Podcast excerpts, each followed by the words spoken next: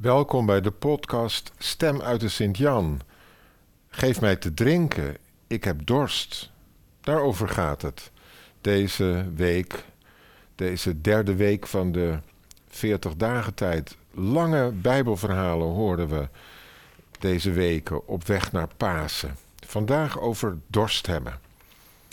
Eerst een stukje uit het boek van de uittocht, Exodus, hoofdstuk 17.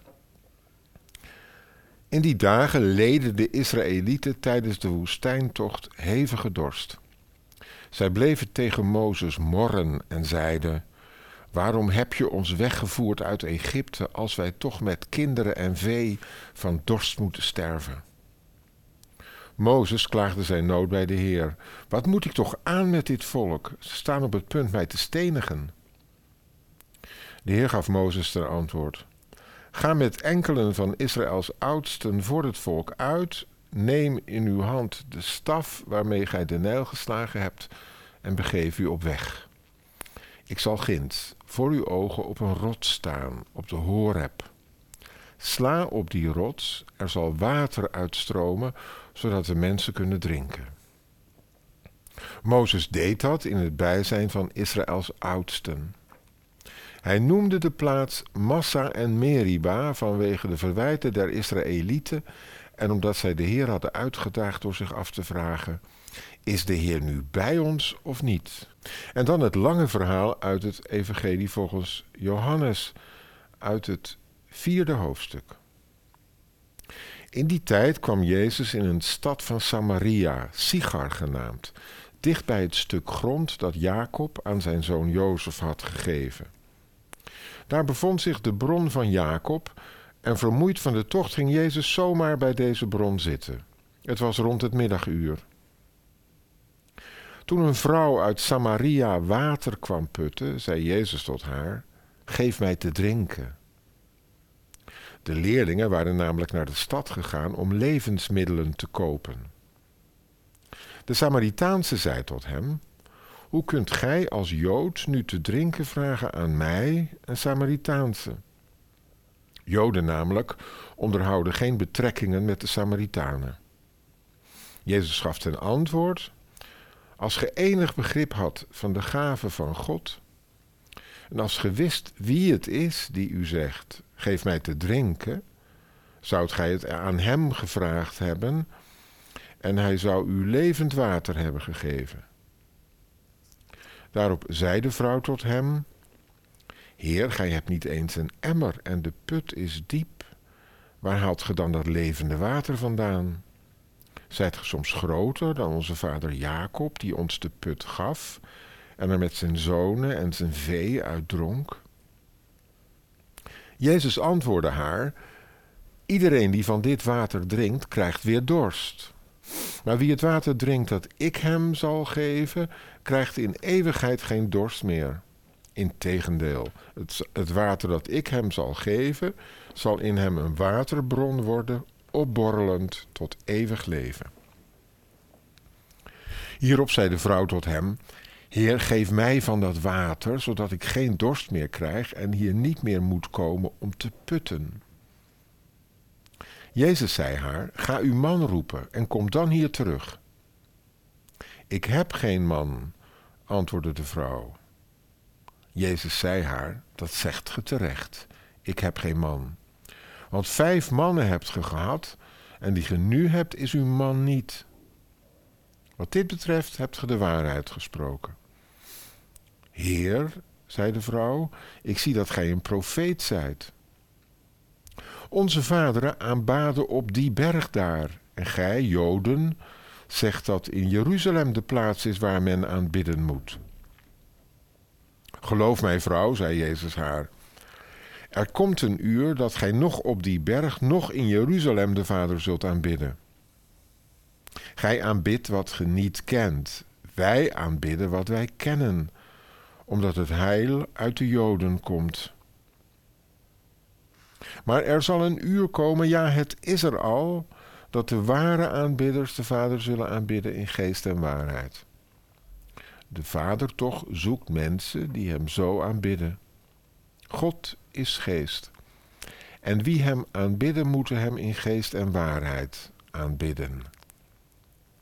De vrouw zei hem: Ik weet dat de Messias, dat wil zeggen de gezalfde, komt. En wanneer die komt, zal hij ons alles verkondigen.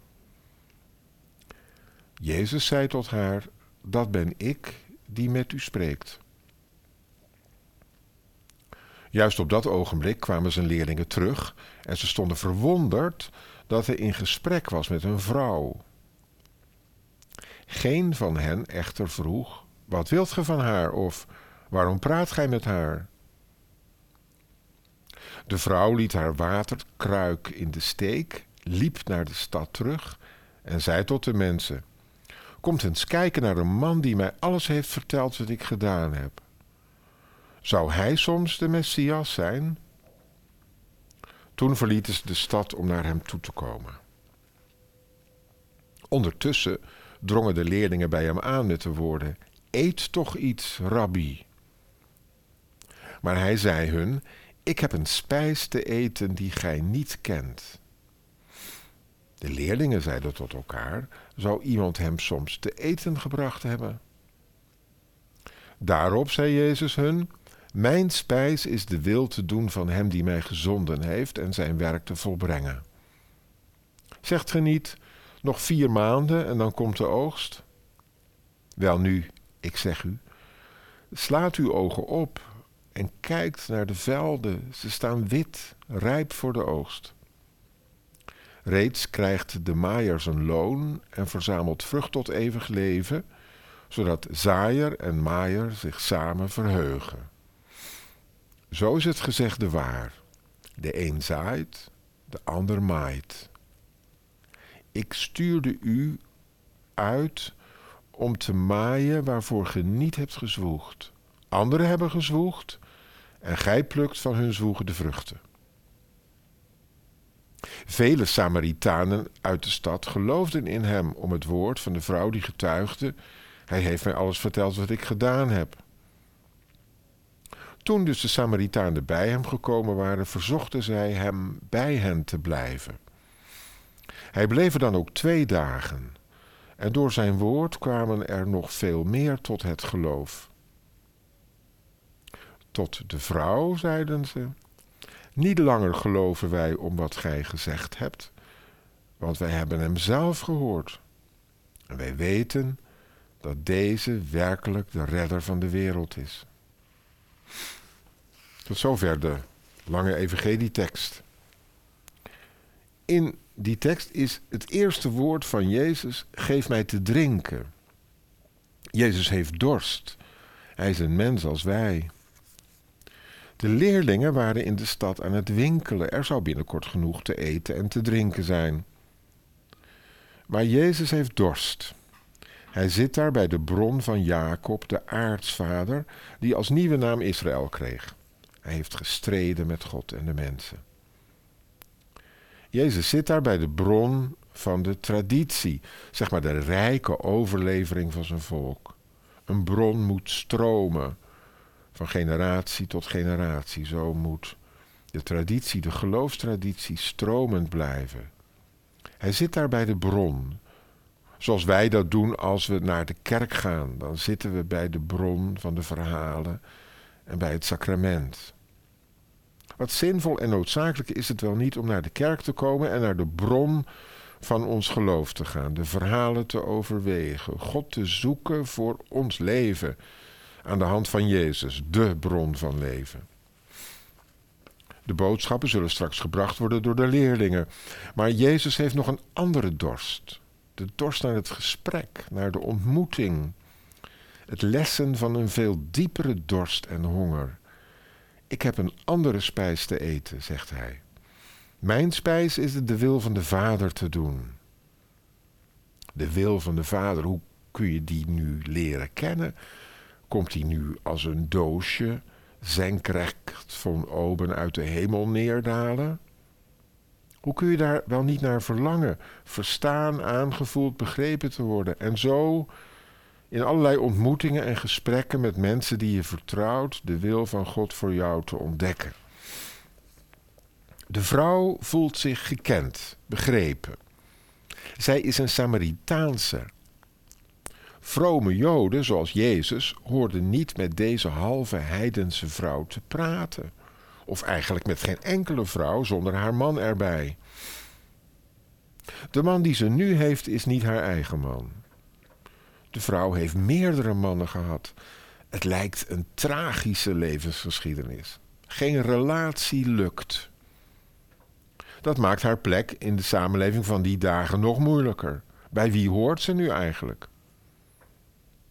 In Jezus ontmoet ze eindelijk iemand die naar haar verhaal, haar niet zo keurige levensverhaal luistert, zonder te oordelen. Wat is dat toch bevrijdend, iemand te treffen die naar jou luistert, die inziet wat er gebeurd is. Dat is genezend. Dat er nu eindelijk niet eens een mens is die zegt: je moet het zo doen, of dat is fout, of ik zou het zo doen, of dat heb ik ook al eens meegemaakt. Nee, hier is iemand die naar haar luistert, inziet wat er gebeurd is, eerlijk kijkt naar haar leven, samen met haar. Dat lest een heel diepe dorst van iedere mens, in het bijzonder van deze vrouw. Een dorst naar menselijkheid, naar aanvaard worden. Niet verworpen, zoals maar al te vaak met vrouwen is gebeurd en nog gebeurt. En niet alleen in islamitische landen. Dorst hebben. Dorst naar een gewoon glas water. Dorst naar begrip. Naar mededogen, vergeving. Sommige mensen moeten daar lang naar zoeken. Zoals deze vrouw. Het evangelie zegt, uw en mijn ware dorst naar menselijkheid vind je bij Jezus. Hij zit bij de bron van aartsvader Jacob, maar eigenlijk is Jezus zelf de bron. Bij hem moet je zijn om jouw diepste menselijke dorst naar leven te lessen. In hem is God bij je. En juist dat vroegen eeuwen eerder de dorstige Israëlieten in de woestijn van hun leven zich af. Ze vroegen: Is de Heer nu bij ons of niet? Dat is het grote verwijt aan deze gelovigen. Of anders gezegd, dat doet de Heer pijn dat ze daarna getwijfeld hebben. Je kunt je God verlaten en God vergeten voelen, maar daarom is Hij er nog wel. Op een manier die u en ik niet kunnen begrijpen op dit moment. Je kunt voor raadsel staan. Ik ben toch gelovige? Waar is God? Waarom al het onrecht? Waarom al die dorst naar leven, begrip, vrede? Waarom moeten mensen zo smachten? Het is niet erg, het is ook niet verwijtbaar dat de gelovigen mopperen en klagen over hun dorst in de hete woestijn. Maar wel is het ernstig dat ze aan Gods aanwezigheid twijfelen. Ook al begrijp ik gebeurtenissen, teleurstellingen, rampen niet. Ook al kom ik terecht in opstand tegen onrecht. Dat betekent nog niet dat God niet bij me is, bij ons is. Misschien ontdek ik dat pas later. Als de dorst van het leven mijn verlangen naar het echte water heeft uitgediept. Als ik niet meer als een kind met de vuist op tafel onmiddellijke bevrediging van mijn behoefte eis of afdwing. Maar ik weet te wachten, te verlangen naar wat mijn dorst werkelijk lest. Dat is de zin van deze 40 dagen tijd op weg naar Pasen. Dat we niet langer met vertoon van machtsmiddelen en grote monden willen afdwingen waarop wij menen recht te hebben, zoals in onze dagen helaas gewoon begint te worden. Deze tijd helpt ons weer te verlangen, te hopen, lief te hebben, dankbaar te zijn. Zoals Jezus deed bij de put van Jacob op het heetst van de dag, tijdens de woestijntocht van zijn leven. Zoals hij begrip opbracht voor die geïsoleerde vrouw. En zoals zij hem uit de rijke bron van Jacob, de bron van de geloofstraditie, te drinken wilde geven. Laten we zo elkaars dorst lessen. Ik wens u een mooie week toe een goede voortzetting van uw reis naar Pasen. Volgende week kunt u weer luisteren naar mij, Nico van de Peetpastoor van de Sint-Jansbasiliek, in de podcast Stem uit de Sint-Jan.